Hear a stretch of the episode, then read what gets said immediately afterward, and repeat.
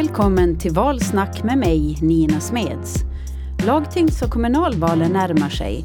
Nu ska barnen kunna påverka hur samhället utvecklas. Det vet mina gäster. Eh, jag heter Jonna Varsa och jag jobbar på Rädda Barnen som barnkonventionsansvarig. Och eh, helt enkelt det betyder att jag jobbar med barnkonventionen och barns rättigheter här på Åland. Jag heter Lotta Angergård och jobbar som vikarierande verksamhetsledare på Rädda Barnen på Åland.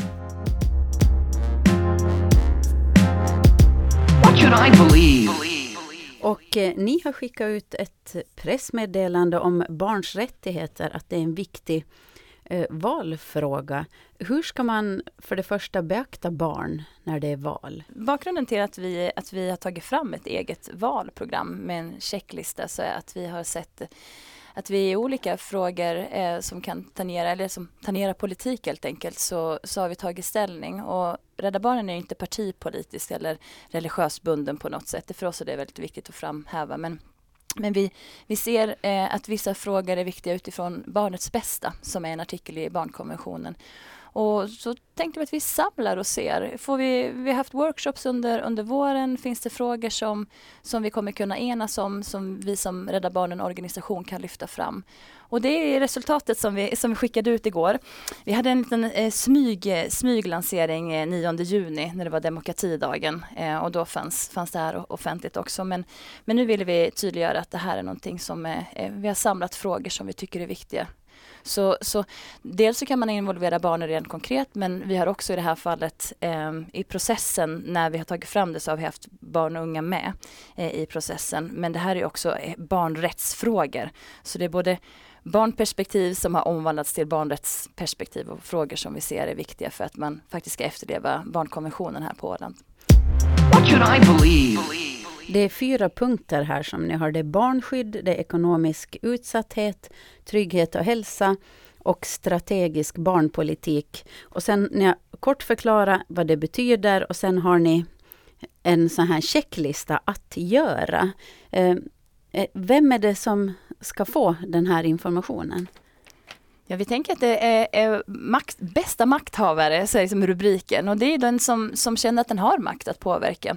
Eh, blivande lagtingsledamöter, nuvarande, eh, och eh, kommun, kommunpolitiker eh, och blivande där. Eh, väljare som har makten att, att använda sin röst eh, den 20 oktober och välja vilka som ska representera oss. Och vi upplever att det finns en stark vilja att jobba för barnets bästa. Och vi tänker att det här är ett sätt att bryta ner och ge konkreta exempel på vad man faktiskt måste göra. Om man vill gå från ord till handling. Men ni har ju också jobbat eh, med barnkonventionspiloter här under sommaren. Och vad, på vilka, har de varit delaktiga i det här arbetet? No, vi hade redan eh, hela det här programmet färdigt när barnkonventionspiloter, eh, barnkonventionspiloter började den 9 eh, juni. Och, men att de har varit med, att vi har diskuterat hela den här eh, programmet självklart under sommaren ganska mycket. Och, och se, särskilt kanske just den här frågan om, om ungas delaktighet, för det var det var den frågan som var väldigt, väldigt viktig för våra barnkonventionspiloter nu. Får jag bara flika in, för, för eh, en viktig del i processen och också i rekryteringen av barnkonventionspiloter så, så, eh, så hölls workshop kring frågor som rör barn och ungas erfarenhet av Ålands, Åland som samhälle. Eh, så, så egentligen så har ju alla barnkonventionspiloter varit delaktiga i den processen att ta fram, liksom, identifiera viktiga frågor för unga. Men då var det inte bara de sex personerna som sen blev valda utan då var det 50 ungdomar som alla var intresserade av att bli barnkonventionspiloter. Så på det viset så har de varit mm. del, del i, i början av att hitta liksom, vilka frågor är det som barn och unga lyfter och vad har man för erfarenhet? För att vi tänker väldigt mycket att eh, att vi alla vet hur det är att vara ung, därför att vi alla har varit unga en gång i tiden. Men dagens unga och barn har ju förstahandsinformation av att leva i dagens samhälle och vara barn och unga idag, 2019. Så det är liksom den här förstahandskompetensen eller informationen om att vara barn idag som, som vi tycker är en viktig erfarenhet att ta med. Mm. Och sen också Rädda Barnens ungdomsgrupp har ju varit med, så andra aktiva ungdomar eh, i Rädda Barnen har varit med också. De har fått kommentera och läsa och vi har diskuterat olika punkter vad de tycker om Enligt barnkonventionen så är man barn fram tills att man, får, man blir 18 och kan få börja rösta. Men hur kan barn påverka före när man är minderårig? Finns det något sätt att göra barn delaktiga i besluten? Absolut, tänker vi det. Jag kan mm. börja så får du fylla på. Vi, vi tänker att, att, eh, att demokratin i sin form består av olika delar som tillsammans skapar en helhet där, där val eh, och, och, representation i formella organ är liksom en del utav, utav eh, det hela demokratiska systemet om man ska liksom tänka statsvetenskaps perspektiv. Eh, så så där, där ser vi att, att liksom en del är att, att, att, faktiskt skapa forum som vi också satt i, i, i eh, som en åtgärd, eh, som en att göra. Eh, en sak som vi, vi, vi eh, konkret ger förslag på det är att skapa en formell mötesplats för unga och beslutsfattare. Det är någonting som, som saknas. Men sen så har ju Jonna, eh, som är väl den som har jobbat mest på Rädda Barnen just nu med, med att, att skapa forum redan idag eh, med beslutsfattare och andra där unga själva är med och organiserar eh, vad vi kallar för ungdomskaffe. Så där kan väl du berätta lite grann som vilka möjligheter som det finns att praktiskt påverka som ung redan idag ja, det finns, nu kanske pratar vi om, ja, hur kan vi ta barn med i beslutsfattande eller val eller Ja, eller att deras röst blir hörda, hörda. när det gäller beslutsfattande och också i val, liksom vilka frågor som är viktiga. Mm. Eh, no, det finns många olika möjligheter, tänker jag, att, eh, för barn att bli eh, hörda. Eh, men sen är det vuxna som måste skapa de här förutsättningar för barn och unga att, att vara med. Eh, och nu på Ungdomskaffe har vi haft ehm, politiker och, som gäst ehm, som gäster på ehm, ja, e, e, en diskussionsevenemang som vi har haft mellan politiker och ungdomar, där de får lite ja, prata eller ha en dialog om sådana frågor som rör barn och unga just nu här på Åland. Um, och då är det väldigt, väldigt viktigt att um, alla barn och unga de får tillräcklig information, som att de har möjligheten att uttrycka sina egna åsikter. Um, det går inte bara att liksom fråga utan att, utan att ge tillräcklig information. Sen finns den där balansen också, att hur ger man tillräcklig information så att det är lätt att uttrycka sig, men att man inte påverkar själv äh, liksom, äh, åsikten då. Hela den där informationen måste, måste vi måste tänka alltid äh, barnets ålder och mognad och på något sätt anpassa information enligt det. Så det är väldigt, väldigt viktigt. Um, och vi tänker också att um, no, vi vet alla att det inte, inte är alla barn lika, som är, inte är alla vuxna lika heller. Och det är väldigt viktigt att det, det finns olika möjligheter att vara med. Um, men att alla, alla, alla måste ha på något sätt möjligheten att vara, vara med, men att det är ingen liksom skyldighet, att, alla, att det måste vara alltid frivilligt för barn också att uttrycka sina åsikter och vara med, vara delaktiga i beslutsfattande. Men ni har ju här eh, på eh, att, en att göra-lista här så har ni eh, ungdomsråd eller ungdomsforum och sådana har vi ju haft med jämna mellanrum här på Åland men det har aldrig blivit en riktig fortsättning. Och det är ännu lite oklart vad de har utmynnat i. Så vad är det som har gått fel tidigare? Och det är jättespännande. Nu har varken jag eller Jonna jobbat med, med ungdomsråd på det sättet. Men, men jag hade förmånen när jag var ungdomskonsulent att eh, få eh, intervjua de som precis hade liksom avslutat sin tid i ungdomsrådet. För jag började jobba när ungdomsrådet var nedstängt. Och det som, det som egentligen alla sa som jag pratade med, nu är det här några år eh, sen, men, men upplevelsen var i grunden positiv. Att man, men sen, sen hade man lite syftet hade man missat. Varför, varför träffades man och, och, och så vidare. Så men, men, men att bli tagen på allvar, man kände, jag kommer ihåg ett citat som var att man fick träda in i maktens boning. var det en som så att, och, att, och att det var ett, ett fint sätt att få, få kunna vara med och påverka och lyfta sina frågor. Eh, och jag tänker det kan vara ett sätt, så de här forumen, sen jobbar vi vidare med, med vad man kallade för ehm, eh, ungdomsforum istället. Och det var ett öppet forum, det var inte ett utvalt antal personer som, som var de som, som fick ge alla ungas syn utan de unga som kände att det här är en fråga som berör mig. Och under min tid som ungdomskonsulent så var det som var mest välbesökt eh, så var det ungdomsforum som handlade om eh, samhällsservicereformen, alltså det som nu är kommunsammanslagningarna. Och det kan vara intressant att, att, att tänka att, att det är faktiskt frågor som, som rör unga eh, som man brukar prata att barn och unga blir framtiden och det är ju deras framtid som vi pratar om men också att de har en viktig roll att spela här och nu. Så jag tror att man behöver prova eh, hela tiden våga prova. Alltså våga prova nytt, våga och också hålla fast och vara långsiktig. Att säga att men nu provar, nu ger vi det här kanske några år. Eh, men att de som de som deltar också får vara med och forma. Det gäller nog både vuxna och barn. Eh, att, att man vill vara med och känna ett ägandeskap över det som, som man lägger sin tid på.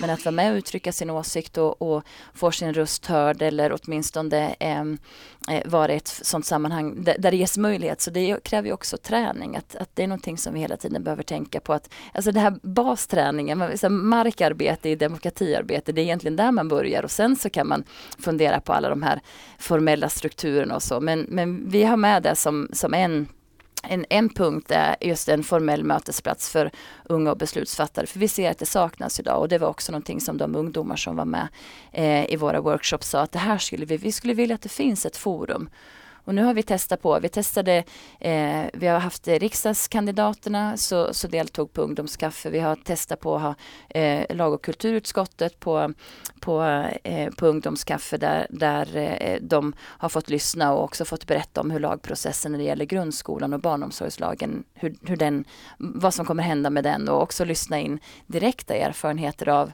barn och unga hur det är att gå i skolan idag och vad det får, vissa lagparagrafer, vad det faktiskt får för konsekvenser.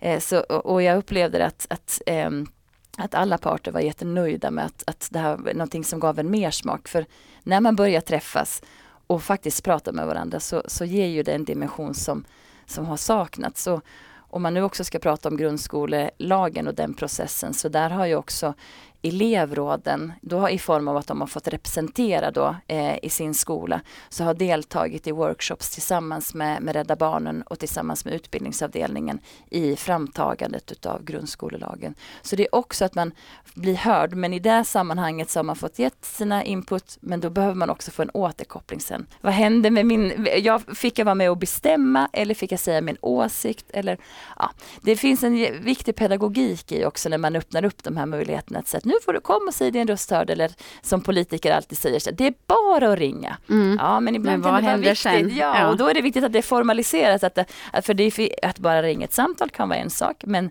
men att göra en skrivelse eh, som faktiskt registreras och blir ett ärende som kräver ett svar.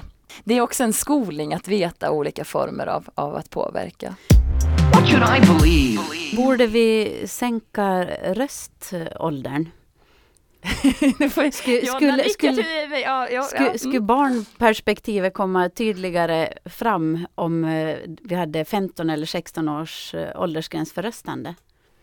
Jag vet inte om det, det, det där är spännande. Ehm, så här, Rädda Barnen när vi fick frågan eh, om, om vi eh, ställde oss bakom det lagförslag som, som kom fram. Då hade jag också suttit i den kommitté som jobbar med det, men jag slutade i och med att jag sen började jobba på Rädda Barnen. Så jag hade lite bakgrundskunskap.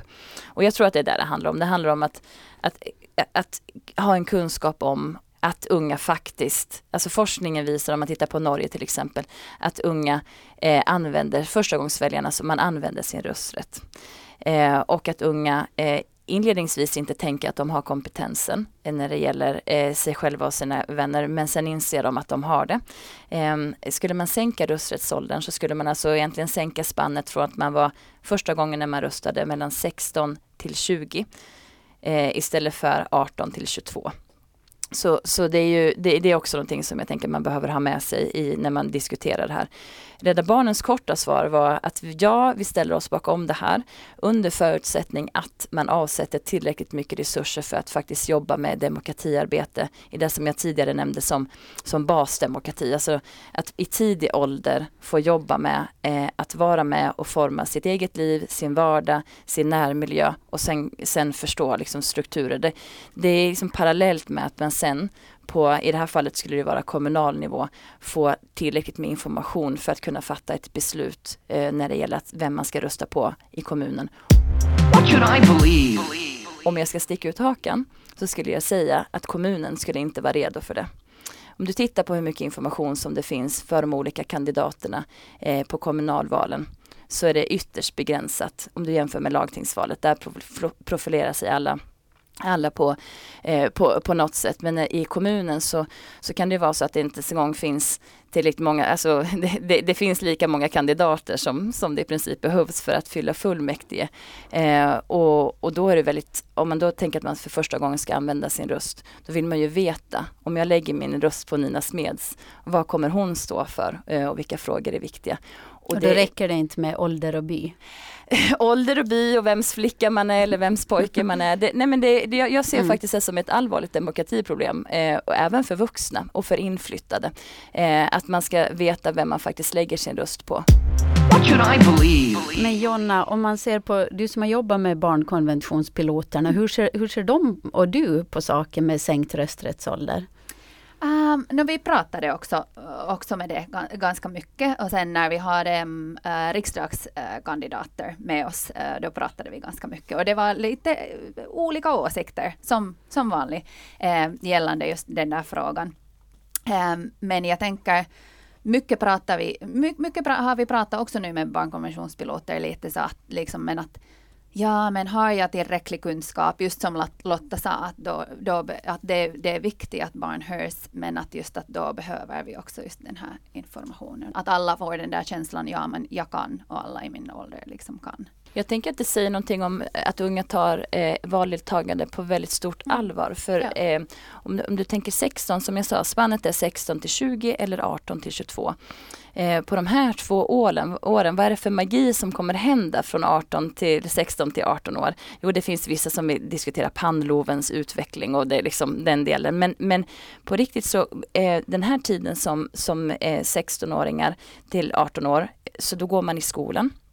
Eh, man bor hemma eh, och eh, det finns också en sån här mamma-effekt att om mamma röstar så då, då, då röstar, röstar barnen så det är också en sån spännande sak att veta om. Men det finns också att bor man hemma så går man då med familjen och röstar.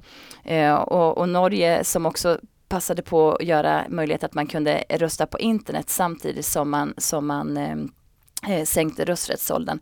Så där såg man också att, att de som ville rösta på internet var inte de här förstagångsväljarna. Det är sådana som är mitt i livet med, med barn och, och, och jobb och, och liksom vardagspussel. De kan klicka iväg en, en, en röst på internet medan medans eh, förstagångsväljarna ser det som en ritual att börja. Och om man nu, om man nu liksom vill ha ett representativt system som vi har, eh, så då att introducera eh, Eh, att delta i val i tidig ålder så ökar chansen att man fortsätter att använda sin rösträtt. Så syftet var också någonting som vi från Rädda Barnen frågade efter. Att vad är syftet med att sänka rösträttsåldern? Är det för att, att öka barns delaktighet? Så då finns det väldigt många andra sätt att göra. Men, eh, eh men det här skulle sig vara ett sätt. Men är det så att man skulle vilja säkerställa att man har en väljarbas, om man nu ska vara lite hård, så då är det här, då, då, då är att sänka rösträttsåldern också ett sätt att liksom, eh, fortsättningsvis eh, öka valdeltagandet, att man kommer in i en tidig ålder. Och vi fick inget riktigt bra svar, tänker jag. Det är eh, säkert varit som en kombination. Men det som man också ofta upplever i, i de här debatterna, att man talar om eh, barnskydd, man talar om hemvårdsstöd, man talar om eh, skolpsykologer och det känns liksom som allting är så här, vad ska man säga, sociala eh, sociala förmåner eh, och socialt skydd. Finns det något annat perspektiv kan man tänka sig på vad barn kanske vill ha som inte är förknippat med något problem?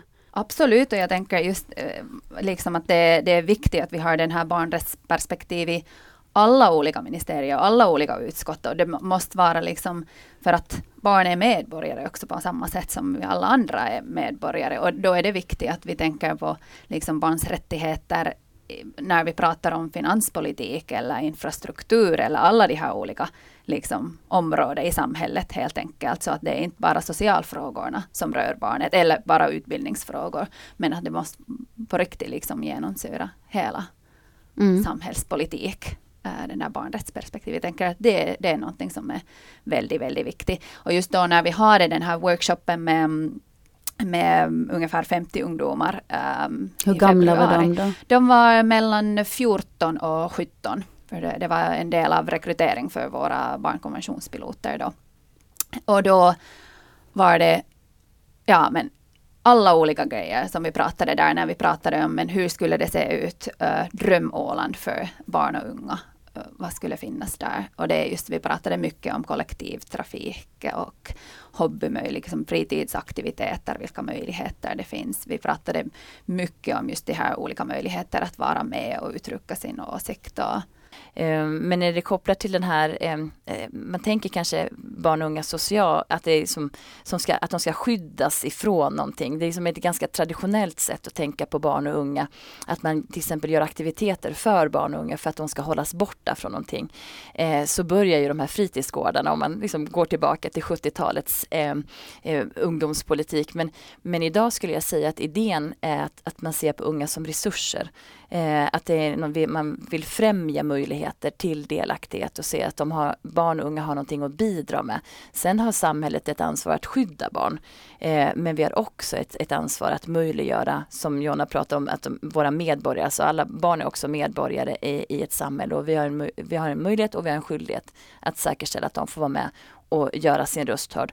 Och de två världarna kan liksom mötas i att, att om du eh, känner meningsfullhet eh, och delaktighet så brukar man prata om känsla av sammanhang och det är hälsofrämjande och människor som mår bra eh, så, så, eh, så blir det inte kanske i samma sätt i behov av socialt stöd. Det finns ju alltid den risken just med att ge barn och ungdomar makt så tycker man att de är omogna, oerfarna och man ska lita på äldre som vet hur saker och ting är. Vilka är man i det? Ja. Måste jag bara ställa frågan. Det har ju varit det där övergripande att man är för ung för att rösta när man är bara 16. Är det någonting som, som de här barnen och ungdomarna kan börja tro på till slut? Men det tror jag. Jag tänker att det är precis det som, eh, det upplever jag eh, egentligen i alla sammanhang som jag har varit i, där jag har eh, jobbat med barn och unga. Att tilltron från vuxenvärlden är ganska låg. Och också eh, tilltron till Eh, tillbaka då att, att ska jag faktiskt få vara med eh, och forma någonting? Kommer jag bli tagen på allvar? Sen finns det liksom olika nyanser hela tiden. En del är väldigt vana på att bli tagna på allvar och, och, och se att men okej, här var en möjlighet jag får påverka. Andra kanske har fått vara med och påverka och sen tänkt att det hände ingenting. Man upplevde att det liksom, mm, det blev ingenting så varför ska jag nu göra det här på nytt? Um, nu har vi pratat lite 16 års rösträttsålder men för några år sedan när det faktiskt var en diskussion kring om det, om det skulle bli ett lagförslag eller inte så då, då var det någonting som barnkonventionspiloterna arbetade med. Det måste ha varit 2016, 2017. Uh, och de var skeptiska, i princip alla i början. Eh, sen eh, tittar vi på hur har det sett ut i Norge. Eh, det finns andra länder, Österrike, eh, EU. Eh, generellt så, så på kommunal nivå, så också Skottland så, så har 16-åringar som röstar. Så att det, är liksom, det är egentligen inte unikt eh, utan det, det, är egentligen en trend som, som, som kommer. Att, att så småningom så tror vi att det kanske kommer till, till Finland och, och, och Åland. Hur ska man få barn delaktiga i beslutsfattandet? No, det är en jätte, jättebra och jätteviktig fråga, tänker vi. Um, och det finns många olika möjligheter. Men jag tänker att när vi pratar om beslutsfattande, det är jätteviktigt att varje gång när vi fattar någon beslut, är det sen är det landskapsnivå eller kommunal nivå eller skolan eller varje fråga som rör barn på något sätt, det är väldigt viktigt att vi på förhand redan analyserar konsekvenser. Vilka konsekvenser kommer det här beslutet att ha för barn och unga?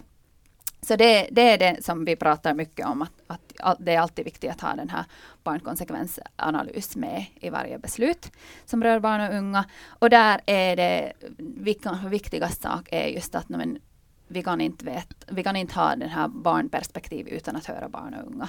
Så det är någonting som är väldigt, väldigt viktigt, att vi skapar några, uh, att vi skapar helt enkelt förutsättningar för barn och unga att uttrycka sin åsikt. Och där finns det mycket vi måste göra innan det, att vi måste ge, just som vi pratade tidigare också, att vi måste, det, det måste finnas liksom information som är anpassad för barn och unga. Och sen måste det finnas just den här tron att, jag, att det här är viktigt, att det, jag kan göra kanske någon skillnad om jag säger min åsikt. Att det, det liksom på något sätt känns att ja, men hur ska man veta i vilka frågor man ska ta in barns eh, åsikter? Ska det vara i alla frågor eller ska man bedöma från fall till fall? För jag menar ett vägbygge kan påverka barn, fast man kanske inte tänker på det direkt. Men det handlar om övergångsställen, cykelvägar, mopeder som ska köras. Mm. Hur, var drar man gränsen eller ska man ha i alla frågor? Eh, väldigt enkelt att man gör en checklista. Att man bara ställer, ställer sig frågan. Alltså um, att nu bereder jag det här ärendet. Rör frågan barn?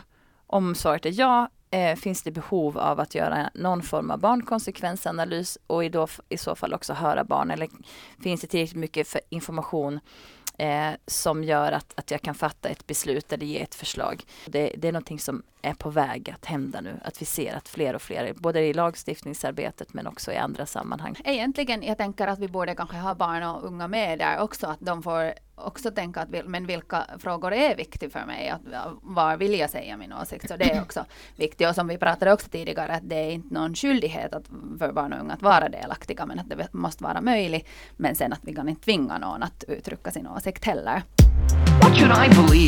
Men vem vänder man sig till då? Om man bestämmer att vi måste ta in barnens åsikter i det här.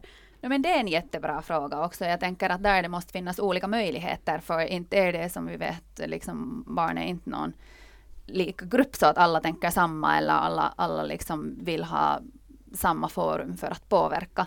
Men där, när vi pratade om just valprogrammet um, i ungdomskaffe och de ungdomar som var med då, de tänkte just att det, därför är det så viktigt att vi har någon, någon sorts formell ungdomsråd eller någon sorts formell ut, liksom, grupp kanske som kanske politiker sen, kan sen vända sig till när det gäller frågor, när det är frågor om barn och unga. Så att det finns no några liksom representanter på något sätt, liksom formella, eller formella strukturer där det finns barn och unga som vill vara med äh, och höras i olika frågor. Borde vi kanske ha mer ja, det kan vara någon enkät vi kan skicka till alla barn och unga eller eh, vi kan ha olika workshops som i skolorna. Jag tänker att skolorna har en väldigt viktig roll kanske där också att, så för att ha på något sätt alla barn med eller att alla barn har möjligheten. När vi pratar om de här olika forum för att, för att vara delaktiga, då, då är det väldigt viktigt att, att vi eh, liksom vågar prova olika, olika sätt och då utvärderar vi, men hur fungerar det här? Ni talar i det här också, det här eh, brevet till bästa makthavare, så har ni en, eh, en punkt som heter strategisk barnpolitik. Att ni vill att Åland ska utforma en barnpolitik. Vad innebär det? No, helt enkelt, eh, jag, tänker att när vi pratar om strategisk barnpolitik, vi menar uh, långsiktig uh, politik. Um, där, om barns rättigheter helt enkelt. Uh, och det betyder att um, vi på, no på, något sätt uh, konsekvent implementerar hela barnkonventionen till exempel. Så att vi, att vi tar i hela samhället, hela tiden, i alla beslut som vi, som vi fattar här på Åland, att vi tar hela barnkonventionen ehm, barn, um, konventionen med och alla de här olika rättigheter. Och att vi faktiskt ser att vi implementerar hela äh, konventionen. Eh, det finns eh, 54 olika artiklar eh, och där det finns 41 olika rättighetsartiklar. Och det är väldigt viktigt att, att vi ser barnkonventionen som en helhet. Att vi kan inte skilja, liksom, vi kan inte ta enskilda rättigheter utifrån, men att det är faktiskt en helhet och hela tiden vi tänker att alla de här rättigheter är lika viktiga och vi måste se till att alla de liksom förverkligas här på Åland också. Mm, så att det, det ni tänker då är att om man fattar ett beslut och man märker att det uppfyller bara hälften av de rättigheterna som finns där så måste man göra om och göra rätt. Absolut. Vi skulle gärna se att det skulle finnas en, en strategisk barnpolitik som man, man tillsätter en arbetsgrupp som jobbar fram eh, för att se vilka frågor som, som är, eh, eller hur man, hur man kan jobba med, med barnkonventionen eh, som Jonas sa, att det inte blir ad hoc utan att strategiskt tänka att hur gör vi Åland till, till eh, ett så bra samhälle som möjligt för barn. Tusen tack Jonna Varsa och Lotta Angergård för att ni kom hit och pratade lite barn och ungdomar och stundande val.